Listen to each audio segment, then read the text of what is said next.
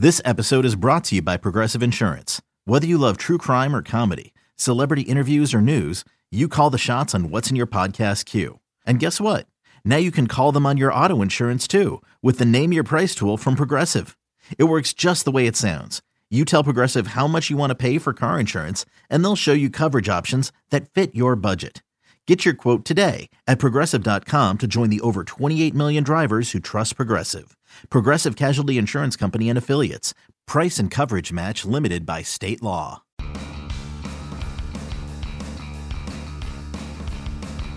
Welcome to the MLB.com StatCast podcast. I'm your host, Mike Petriello. Uh, joining me here is Matt Myers, MLB.com national editor. Matt, hello. Hi, Mike. Uh, we we have a good show today, I think. Right, we're going to talk about uh, a guy who I've liked for a couple years, who I think is going to be a breakout hitter this year. We're going to talk about a, uh, a, kind of a highly regarded pitcher who maybe isn't even getting enough regard on baseball's best team. We're going to talk about how Statcast can inform park factors.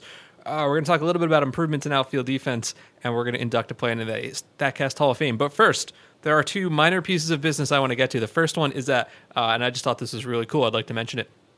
Last week, Tom Tango and myself met with some representatives from a Japanese baseball team, uh, which was really cool. And we had a great, fascinating conversation. And one of them mentioned that he listens to the podcast and was really interested in barrels. And I thought that was fantastic. People on the other side of the world are hearing us talking about barrels and uh, and are interested in how to use that, which is cool. We're truly international now. Yeah, and also not on the other side of the world, but I was enjoyed last night when I was watching the Yankees game and David Cone casually mentioned that Rick Porcello was among the lead leaders in barrels allowed um, which was uh, good nice to David see the, uh, the the vernacular spreading. Right, we're, we are big fans of David Cone. The second piece of business is that as this is a podcast, it's audio only. You can't see us right now, and usually that doesn't mean anything because it's a podcast. But today, I need to point out that Matt Myers here is wearing an official San Diego's San Diego Padres Luis Perdomo jersey. And if you've been listening to this show at all ever, you know that this is always the Luis Perdomo power alley, and here he is. Probably, do you think this is the only Luis Perdomo jersey in existence?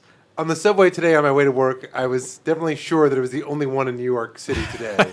the question of whether or not one exists in uh, San Diego or Perdomo's hometown, that's to be determined. Well, there's a question for our listeners. If anybody has ever seen a Luis Perdomo jersey, please, please, please tweet at us. Let us know because uh, I'm just dying to know if this is literally the only piece of uh, Perdomo material that exists. It's- quick Perdomo update for those who haven't been paying attention. Was excellent against the Cubs last week. Seven innings, one run allowed, and he got out of a tough jam. And that when he was in the midst of that jam in the sixth inning or seventh inning, I said to Mike, it was a day game. We were still in the office. I said, if he gets out of this jam, I'm getting a Perdomo jersey.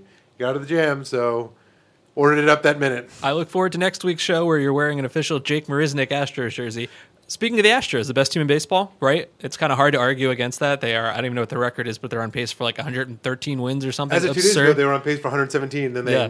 blew a 7-1 lead, and then Keuchel got scratched.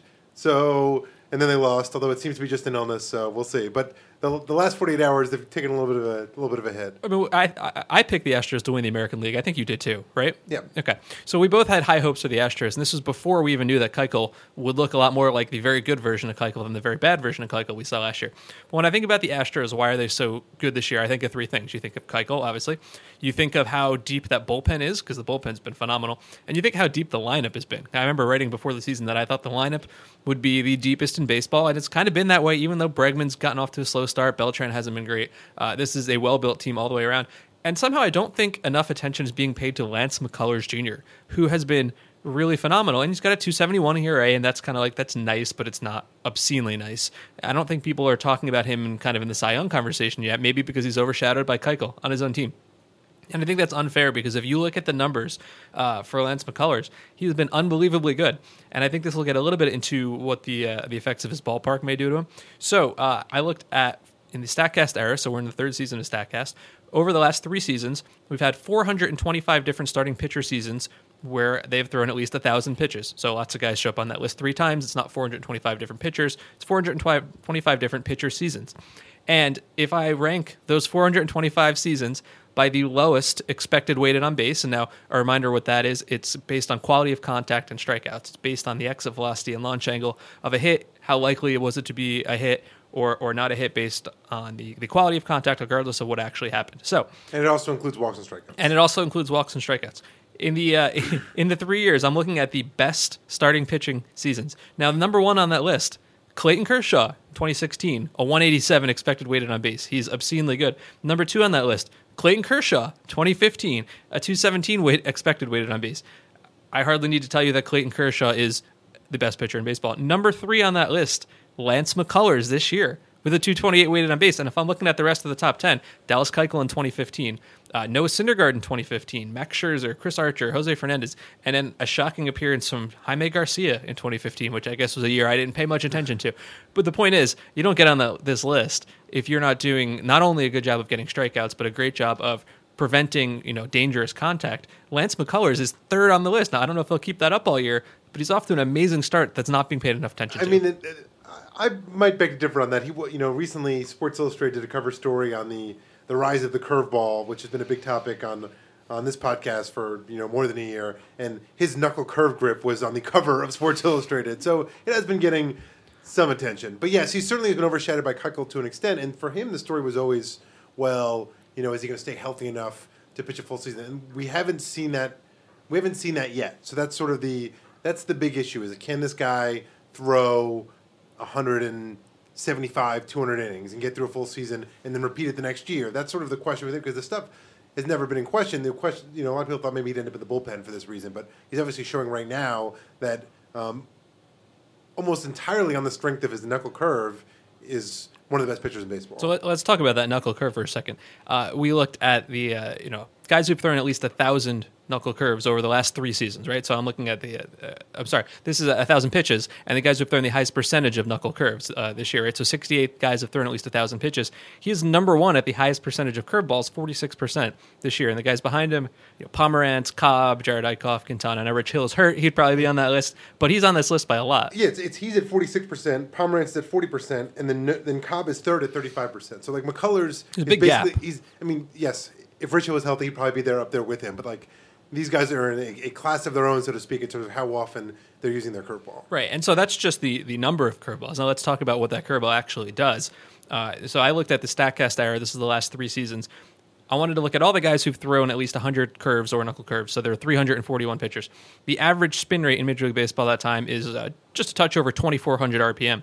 Lance McCullers' average spin rate 2,800 RPM. That's 20th highest, tied with Rich Hill of those 341. So it's an above average curveball uh, in terms of spin rate, and he throws it more than anybody else. And then he has what a lot of these high spin curve guys don't have, which is also like a 95 mile an hour fastball. So that's a really interesting package. You don't see that a lot. You know, you don't see necessarily the comment. Like Rich Hill's not throwing 95, 96. No, he's know? not. like a lot of these guys, like they have this curveball, and that's how they get by. And, and it's it's with this velocity, it's really impressive. Yeah, I mean that's and that's part of why people always thought he had the reliever profile. It's like, okay, this guy throws hard. He's got a curve. He's got this amazing knuckle curve. Let's just go two pitch pitcher, just like air it out. And mind you, I'm sure he would be a dominant relief pitcher should he choose to go that route. But he's he's doing it as a starting pitcher. And so I was talking about how he had the third lowest expected weighted on base. Uh, now he does not have the third lowest actual weighted on base because you know the results can be in bad luck. But I think for for him, it's that home ballpark. We've talked about this with Marwin Gonzalez before. There are a lot of cheap home runs that happen in Houston. You know, if he played somewhere else, I imagine his uh, his earned run average would be quite a bit lower. And we're going to get to park factors in a second. But um, it, it's just interesting when you look at literally what he can control. He's doing it basically better than anybody right now. Yeah, and coming to the one knock on the Astros coming into the season was like, well, if we don't get see the return of the good Keuchel again, these guys are probably going to need to go out and get another elite starting pitcher if they really want to, you know, feel like they can go to the postseason as favorites. Well, obviously Keuchel, assuming all's well, has returned to the good Keuchel, and McCullers is a legitimate number two. So now, like, if you're the Astros, it's also just a comforting feeling knowing that there's still I could still see them going and getting a pitcher, but now it's like they don't have to necessarily have to maybe have to give up Kyle Tucker and go get you know Quintana. Maybe they can give up one of their you know number two, three, four, five prospects and get you know Marco Estrada. They they might wrap up that division by like Fourth of July. It, it's like I have no faith in the Rangers. The other three teams, are, you know, I mean, they are going to win that division by like twenty games this Yeah. year, probably more than anybody else in baseball. It's they're going to be in that weird position where it's like, is it worth going out and requiring a pitcher who may actually own a pitching one game, like one playoff game for us? Yeah, I mean, I guess if it's someone you control and then you're also getting him for the future, you know, that goes into it too. But yeah, you're right. I, I don't expect them to be. Everybody's like, oh, Quintana. To, to, to, it's just it's been talked about too much. I don't actually see it happening. No, not with not with McCullers' emergence. No. Um, let's move uh, before we move on to a, a breakout hitter. Let's just tell you about the Fantasy Four and One podcast. Uh, if you want to win your fantasy league this year, it doesn't matter if you're playing ten team head to head or twenty team expert dynasty format. Fred Zinkie and Matthew Leach will give you the edge. Last week they talked about Trea Turner and Jonathan Villar, but they also gave advice to owners of injured stars like Mike Trout and Dustin Pedroia. So before you set your lineup or hit the waiver wire, subscri- subscribe to the Fantasy 411 podcast uh, on iTunes today. Now, speaking of fantasy, yesterday I went over to MLB Network and we did a little Facebook Live show with Dan O'Dowd and Robert Flores and I thought this was interesting. They asked for what uh, who I liked in uh, for that night in daily fantasy, and I don't play daily fantasy. And you know everything we do in Statcast here is kind of like these long term trends. So looking at something over the course of like one day is a little you know kind of against the grain for me. And what I said to them was, I never look at a guy's record, like pitcher versus hitter record, ever. It doesn't mean anything to me. But what I do look at is a guy who's hitting really well against a pitcher who I'm not really that you know a, a big fan of. And the guy I said was Tommy Pham. He's only owned in eight percent of, of Yahoo fantasy leagues, and he was facing Bronson Arroyo last night. Bronson Arroyo, for all the good things you can say about him, is not very effective. Tommy Pham got two hits last night, so I was pretty proud of that. And Tommy Pham is the guy we're going to talk about. He is, I think, one of the next I'm not going to say superstar, but I think a breakout kind of guy if he finally gets a chance in St. Louis. Uh, he's been there forever. He got drafted in the 16th round back in 2006. So He's had a lot of injuries. He's got kind of a well publicized eye issue that has affected his uh, his vision for a number of years.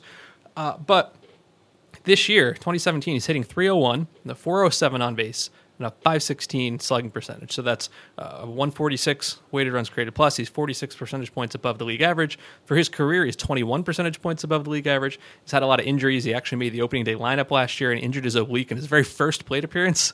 Um, but now he's he's the regular left fielder there. He's played center and right too. Started 25 of the last 29 games. And with Randall Grichuk buried in the low minors trying to rebuild his swing, I think this is finally the chance for Tommy Pham to get some playing time. Now you're wondering, you're looking at me, why do I care about Tommy Pham? He, in addition to obviously already hitting well this year, uh, you know, we talk about the air ball revolution. I don't like the fly ball revolution because line drives are really good too. Uh, and I've defined air balls as just balls above 10 degrees of launch angle. So last year, 50 hitters had at least 300 balls in play. And we looked at the weighted on base leaders on these air balls, the balls 10 degrees or higher. Number one was Gary Sanchez. Makes sense. Gary Sanchez was unbelievable last year. Number two is Alex Avila which is uh, that's a whole another story we're going to get to another time. But if you're wondering, should we have seen Alex Avila coming? Maybe, right? And then third, Tommy Pham. When the point here is that when you hit the ball in the air, that's where the damage is going to come. And he got the third most damage of any of these like several hundred guys. So I think that's really cool. And if you look at this year, uh, he is 17th of 300. So that's the sixth percentile. That's better than Conforto or Harper. Back in 2015, he was tied with Carlos Correa for 32nd out of uh, 372 this seems to be a skill he's had. And this year, he's cut his strikeouts while doing it. So I look at him and I see a guy, if he gets the opportunity, which it seems like now he will, this is a guy I'm into. I, I like Tommy Pham, and uh, not just because he followed me on Twitter this morning. I'm a little disappointed by this, frankly, because yesterday I asked Mike. Uh, Mike was preparing to do this Facebook Live show, and he told me to pick up Tommy Pham in fantasy. I'm hoping no one in my league is is uh, listening because the uh, we have to put in bids for an open. You auction. didn't get him yet. Well, I, I won't find out for a couple days. We Okay. have our, we have every every Friday is our deadline, so There's, there's hopefully another- no one else in my league is listening. There's another thing on Fan, and I am I am biased towards guys who uh, openly say they read Fangraphs. And uh, so last year he talked to Derrick Goold of the uh, St. Louis Post Dispatch, and he basically said uh, he's like my swing has to be different. I always used to work down on the ball. It wasn't helping me out in the big leagues. I was hitting too many balls on the ground. The facts are all there. It all makes sense. A lot of ground balls in the big leagues are outs. I had to make changes to stay at the major league level, or I wasn't going to be here long. I respect that. That's great. One of my my probably my favorite uh, baseball player social media moment of the year, and I could say this now that Matt Adams has. You were you were I was that was my next story. You're going to steal my story, and I couldn't agree with you more. um, I'm only going to say it because Matt Adams has since been traded. When the Cardinals were playing Matt Adams in left field earlier in the year, and it wasn't going that well, I think Dave Cameron at Fangraphs wrote a piece that was basically like, "Wow, the Matt Adams experiment, left field experiment really isn't going so well." The headline was something along those It's lines. like they should play Tommy Pham. and like the headline, and then they tweeted it out. It was like the. Uh, the Matt Adams outfield experience really isn't going well, and then it was like liked by Tommy Pham. um, so- which is fantastic. yeah. I mean, that's hilarious. Uh, so anyway, Tommy Pham is like 29 years old. He's always Yeah. had injury problems. I'm not saying he's going to be, you know, the next Josh Donaldson or whatever, but a guy who can crush the ball in the air and seems to be smart enough to actually know that's where his success comes and is finally getting an opportunity if he stays healthy. I think he's going to be an above average hitter for a Cardinals team that could really use one. Yeah, I mean, the, we say, you know, Pham's been around for a while. This makes me feel old. I remember when I worked at Baseball America in 2006. Um, back in the day, with high school players before the draft, we had to call them to get their stats. um, or call their high school coach, or try and call them, and like it was often like a cat and mouse, like it was a wild goose chase because like it was hard hard to get people get people on the phone and to get them if they had reliable reliable stats. And I remember this one stuck out with me. Getting Tommy Pham on the phone so he could give me his high school stats. So you have to rely on him like telling you accurate stats. Like, oh no, I didn't hit 210. I totally hit 290. Like, Well, you know, it was a more, it was a more primitive time. Although I'm not sure how much better high school. I'm sure high school stats have gotten better. I'm still I'm still sure there's probably still some uh, some gray area in the in the accounting. But uh, man, 2006. So he's like 29 years old. he is 29 years old. And and you know, again, I'm not saying he's Josh Donaldson, but you've seen guys like this, like Donaldson, Turner. These guys, they don't really turn it on until they get into their late 20s, and health is obviously a part of it. He's had some injuries, but And also with him, with the um, the Cardinals, has also been a an opportunity issue. Yeah, I, I mean, having Grichuk out of the way for however long that is, I mean, that that's huge for him. This is finally potentially going to be his chance uh, if he can stay healthy. And, and really, you should go read more about his eye condition. It's it's really interesting. I mean, he's had to have yeah, he changes his contact lenses basically in game because his eye condition changes. Uh, so you would think that a guy like that wouldn't be able to see the ball much less hit it, and here he is crushing, and he's always hit the ball well. So anyway, I'm on record as being big into the Tommy Pham experience. Um, let's move on to a couple other things let's talk about park factors, right? And uh, you know, we talk about this on the show a lot. Like we've talked about Detroit endlessly. We talk about Colorado. We've you know talked about Houston, and you know, there, there's obviously I think more in baseball than any other sport. It really, really matters where you play. The dimensions are different. The altitude is different. uh, You know, the, the hitter's eye is different. All this kind of stuff. And a lot of sites have done a lot of good work into kind of coming up with park factors, and you can have park adjusted stats and all that. And so, obviously, at some point, we're going to have really like more officially well thought out park factors through Statcast, uh, by which I mean Tom Tango will do it and not me because he's far better than I am at this sort of thing. But anyway, I thought as like a really initial look, now that we've got our expected weighted on base versus actual weighted on base, we could just kind of look at this and see if this corresponds. And it actually turns out, at least from, from me looking at this list, these differences work out basically as expected, as well as I expected them to. So let me give an example what we're talking about here. I have in front of me a list of a combination of 2016 and 2017 for each venue. Uh, the actual weighted on base that happened in there and the expected weighted on base that happened in there. Now, I'll say this is a good start, but it's imperfect. I'm not accounting for the team skill or anything like that. So it's a start. But the point is, uh, if you look at the list here, a lot of these ballparks, the expected and the actual are basically the same. Like Washington's a great example, right? And I think that would probably be considered a pretty fair park, not more of a hitter's park or a pitcher's park. Well, their expected weighted on base based on quality of contact and strikeouts is 314. Uh, not the Nationals themselves, just anybody in that ballpark. And their actual was 314, right? Dodger Stadium, it- it's got a pitcher's park reputation, but it's not necessarily true. It's exactly equal if you look at all these parks, a huge majority are within you know ten points, right? Like uh, in Chicago, expected three twelve, and the actual is three ten. But there's a couple outliers here. Colorado is actually the outlier.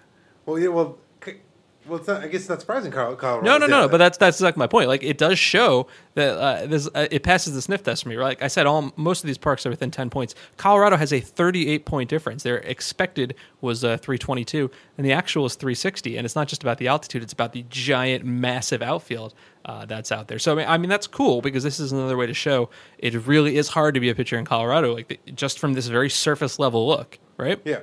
No, what, the, what, the one other I was going to say that jumped out to me um, actually is Atlanta basically being completely even because there's all there was all this talk in the first like two weeks Well, of the season. so so sort of. This is over the last two seasons, and I did not sort Oh, out by the two different ballparks. Yeah, I take it all back. Although I will say the work I've done shows that the uh, the new ballpark is not the launching pad people think it is. It does seem to be more of a hitter's park than Turner Field, but it's it's not like you know Coors Field Southeast like I think people expect it to be.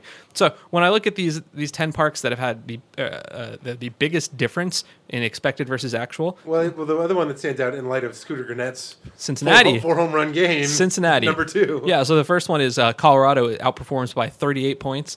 Uh, Cincinnati outperforms by 21 points. And I, I think that makes sense. Like, that's kind of been considered a hitter's park. The third one's really interesting because it's Boston. And, you know, it's not necessarily like in, deep center. It's hard to take the ball out there, but obviously the left field wall turns a lot of expected outs uh, into doubles. Yeah. And it, maybe it's, it's harder to be a pitcher there. And I think people actually really think it is because of that wall. Um, Milwaukee's an interesting one. I don't know if I have a good explanation for that. I've never really thought of that park being as a hitter's park or a pitcher's park. Maybe I'm wrong there. Do you have any perception of what Milwaukee is? percep- my perception of it has always been pretty homer friendly, but I don't. That could have just been like when the park debuted and they started getting good. They had a they had Braun and Fielder, and it was like They had Yeah. guys hitting home runs. I don't know if that you know like it's, worth- hard. It's hard to separate those two things. Yeah, it's worth looking into. And the next two parks make a lot of sense. Uh, Arizona, yes, absolutely, and uh, Houston, and we, we talk about that a lot. I mean, Houston's similar to Detroit, I think, in that the, the center field has been very deep, and then uh, it's pretty easy to hit home runs down the line. Seeing Pittsburgh in the top ten surprises me. Yeah, Pittsburgh's interesting because that, the left field is actually uh, it- it's like it's large. That's what I'm saying. Yeah. Like, I, I sort of I, I think of it as a place that's you know pretty. I think of it as sort of the reverse of San Francisco, where San Francisco is actually really deep to to right center, deceptively deep to right center, um, and is actually a very tough hitters park for hitters. I think of Pittsburgh as sort of being the same, just like with it being really deep to left center. But apparently that hasn't been the case, at least not in terms of how this has played out. Also on the top ten list, San Diego, right? So San Diego's expected weighted on base is two ninety eight, uh, and their actual is three ten. Now again, I'm not uh, I'm not accounting for uh, quality of hitters here. The Padres have not had a very strong offense, so maybe they just really haven't been making good contact. There, there are smarter ways to do this. As I said, this is a very surface level way to do this. Um, when you go in the other direction, which park uh, kind of underperforms the most? It's actually Oakland. And I, I think that's interesting. Part of it's because Oakland's got this massive foul ground, right? Like a lot of those pop ups aren't foul balls, they, they turn into outs. Uh, and then I also think Mount Davis, which I think we talked about, we talked about Chris Davis, uh, which I'm now going to just assume was named for Chris with a K Davis. Forget Al Davis, that makes it more fun. There's some thought that maybe the wind patterns there got a little bit messed up if you hit the ball in the air. I don't know if there's truth to that, but that's a story. I we we promised we weren't going to talk about the A's this week, but of course, Oh, we, yeah. it always comes back to the A's. We promised that off the air, so it didn't actually it doesn't count. Um, but yeah, but this year they're they're destroying the baseball with their slow pitch softball team. As I've said on Twitter, I think that they've got the best slow pitch softball team in the in the majors. Uh, the the second team here is uh, our venue is Detroit, which makes sense. We talk about that a lot. San Francisco, obviously a pitcher's park. So uh, the Angels, I think nobody thinks about that as a pitcher's park, but it kind of is. Uh, and like I said, this is a very first high level surface look, but it's it's kind of cool how well this corresponds to what you would think.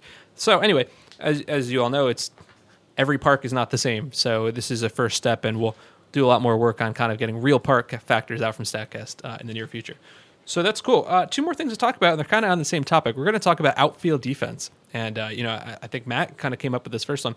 You looked at four star catches and five star catches, right? The so these are like three, the three and four. three and four. Excuse me. So uh, you know, why don't you explain this part? then? Basically, you know, I've always I've been since we started since we came up with this catch probability system. I've you know I've a uh, somewhat of a soccer fan. My my interest goes back and forth. I've always been interested in the idea of 50-50 balls. You know, which is basically a loose ball that both players have equal chances at, and that like you know winning those 50-50 ball, the majority of them is like kind of a, a key like little ingredient to successful team. So I was interested in the concept of 50-50 catches, um, the balls that are basically right on either side of the line. Well, the way we've set up our our our, our buckets, three star catches are 51 to 75, and four star catches are 26 to 50. So my thought process was like, okay, let's take everything in these two buckets and sort of define them as quote unquote 50 50 So this is the the middle fifty percent. We're Yes. cutting out the really hard ones that are zero percent to twenty five percent, and we're cutting out the pretty easy ones that are seventy five percent to one hundred percent. Exactly. Okay. So like ca- basically catchable balls, um, but that could go either way essentially. Um, and what I was interested in looking at was looking at last year versus this year, just to kind of see like okay, like what what's changed? You know, which teams have gotten much better or much worse in this department? Because thinking maybe this would reveal some subtle explanation for teams underperforming or overperforming. And lo and behold, um, and perhaps not surprisingly, it revealed such uh, evidence. Uh, so the number one team on this list is the Minnesota Twins. They uh, last year they got to 60% of these 50-50 balls and this year they're catching 84% of those balls, which is by far the, the most I think either year on this list. Uh, that's a 24 point difference and you know I, we talked about this before the season that, that I expected them to be the most improved defense in baseball because hopefully a full season of Buxton, Max Kepler is underrated and last year they were playing, you know, Snow was out there, Arcia was out there, not so great. Um, that's not surprising. And number 2 on this list is the Seattle Mariners, not surprising either. They put a lot of work into upgrading that outfield defense. Number three on the list actually shocks me a little bit. It's the Chicago White Sox. They improved by 14 percentage points, going from 50% to 64%, despite the fact that they traded away Adam Eaton, which is interesting to me. And they, you know they've got like I had, I had none of that. which so that's really interesting. They have uh, at, at times three separate Garcias playing out there: uh, Avisail, Luris, and Willy. I believe. I, I I think that's right. And then um, you know that's that's pretty interesting to me. And then at the bottom of the list, I think these two these couple of teams are really fascinating. Now the team that's taking the biggest step back is the Toronto Blue Jays. Uh, last year they caught 57%. This year they're catching 31%. Now, I believe that to be true because left field has been such a black hole for them, right? I mean, they have not really had capable outfielders in left field. And then in right field, Jose Bautista, you know, certainly not the outfielder he once was, but they still have Kevin Pillar in center field. And I just don't know if the numbers like him as much this year. The thing is, you know, I feel like we've kind of picked on Kevin Pillar a little bit this year because he's had a couple of catches that looked spectacular but weren't great by catch probability. Yeah. But last year, the metric, uh, you know, catch probability metrics were very kind to Pillar. He was, he, was, he was top five. He was top five. Yeah. So it's you know, I don't know if it, maybe he deserves a deeper dive in terms of maybe like we're seeing a little less sprint speed or something. I don't know. He, he's also been a much better hitter this year. He's a totally different player right now. It's really interesting to, th- to see. Yeah. Um, so I don't know what the story is there, but yeah, the, the Blue Jays and uh, granted they they've worked their, after a brutal start, they've worked their way back up into 500 and maybe like getting might creep back in the wild card race. But when you're looking for reasons why they've underperformed, the outfield defense jumps out at you. And the, the, the other team on the, the bottom of this list was also not going to be surprising. Uh, it's the Chicago Cubs. Last year, their outfield caught 63% of these uh, 50 50 balls, which wasn't quite at the top, but it was pretty close to the, The top. top- Well, I mean, the top was the Phillies at 65? Sorry, sorry, the Rays at 66 percent. Okay, so 63, not that far off, above, yeah, above average. Yeah, and, si- and si- just to the point, just 66 percent was the high last year, and the Twins are at 84 this year. So it's like, I mean, I don't know if they can sustain it, and like we're only looking at two years of data, but like, They've been really good. I mean, like you know, for all we know, we may look back. I mean, this is entirely premature, but let's say they sustain this, like we may be looking back at like some historically great outfield defense. You know what I'd also be interested in? Obviously, there's a big change in personnel. Like we know Buxton's an elite outfielder. We know Kepler is a pretty good outfielder. I would. It's also they've got a new regime. Yeah. So I would be interested to know if the positioning has changed as, as well. You know, uh, is it the way the pitchers are working? I don't really know. There's just a lot of changes that have happened there. Clearly, this is paying off. Uh, but when you go to the Cubs, this isn't super surprising, right? We knew that more Schwarber was going to mean worse defense. We uh, we knew. Oh, well, I wouldn't say we knew, but I kind of expected that going from Fowler to Jon Jay and Albert Almora would be a bit of a step back. Almora's been a little bit disappointing, I think, in the field, and uh, Jay's never really been a great defender. And then Heyward's obviously you know outstanding, um, but you know he's been hurt. He's missed a little bit of time, so it's not a shock that the Cubs have taken a big step back yeah, there. I remember like one of those. Uh, it was like the day or two before the season started, and the Cubs and Astros were playing an exhibition in Houston this year, and we were excited because we like, oh, this is our first chance to see catch probability in real time. And Jon Jay made this like he was playing left field, and he made this catch going into the left center field gap, and it was like a diving catch. And it, people were like, oh wow, what a catch! And we looked, and the catch probability was like ninety percent because we saw that his sprint speed on the play was like twenty five Yeah. per second, which is below average for a successful catch. So when I saw that, I immediately became skeptical of Jon Jay regular center field innings. Yeah, he's really never been a plus defender, at least in the last couple years. And then obviously, no one expected Schwarber to be a plus outfielder. So it, it's one of the uh, the many things that are plaguing the Cubs this year is that the defense just hasn't been there uh, in the same way as last year. And then uh, kind of the, the third team on this list is taking a step back is the Oakland Athletics.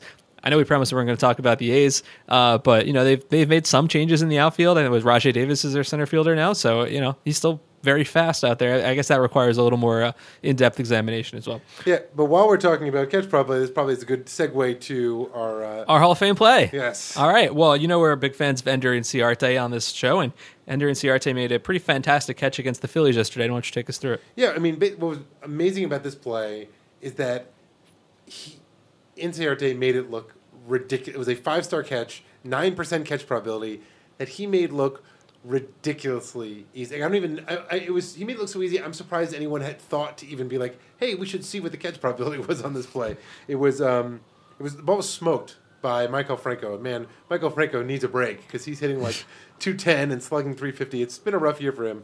Off the bat, it was uh, 105 miles an hour, 12 degree launch angle. This is an 82% hit probability. Um, hit slightly into the right center field gap. Uh, So he needed to go 47 feet, and he had 3.2 seconds to do it. And here's what I found really interesting about this play: is it wasn't really about elite speed, right? His his sprint speed is actually a little bit below average. 25.2 feet per second isn't great, but it was about a- perfect route and great instincts. Because when he got to the ball, the ball hadn't hit the ground yet. Or I mean, he, he didn't need to dive because the ball wasn't touching the ground. He was still able to kind of like lean over and get it a couple feet off the ground because he had a, a, like a fantastic like route to the ball. His instincts were great. It wasn't really about running speed. It was just about like knowing how to get there. Yeah, and also just because the, the way catch probability is measured, it's measured based on where the ball is projected to land. So basically, he was able to essentially like he read it perfectly, and since it was hit low, he didn't have to go to where the he didn't necessarily have to his route didn't have to be where the ball's going to land. He could cut it He, off like he made it shorter. But- ten feet in front of where it's supposed to land. So most of the time we'll, we'll see a play, and if it's not a great route, we'll say, well, he needed to go, I don't know, 50 feet, and he actually ran 70 feet. You know, and you can say, well, that's a lot of wasted time. So he needed to go 47 feet, and he actually ran less than that to get to the ball because, as you said, he intercepted the path of the ball before it went down. Because if he had gone to the point of landing, then he might have needed to dive because the ball would have been lower. But he looked at that and he basically said, I can get to this ball if I take a quicker route and still get there in time for it to be higher and not have to run as much distance. It's really interesting. you could like it's just it was like a great it was a really great example of just outfield instincts and just like just a, a natural you know a natural like I don't know what the a, a smoothness you know I don't know just like he perfectly read read the ball off the bat and made it look so easy. and, and he has consistently showed up as one of the best outfielders in baseball. I do remember at the time they traded for him from Arizona, and I know that trade has been panned forever. Uh, I, I was it wasn't even about Swanson and Blair for me. I have said at the time I would have preferred Inciarte to Shelby Miller because I think he was an underrated outfielder, and he's basically a league average hitter too.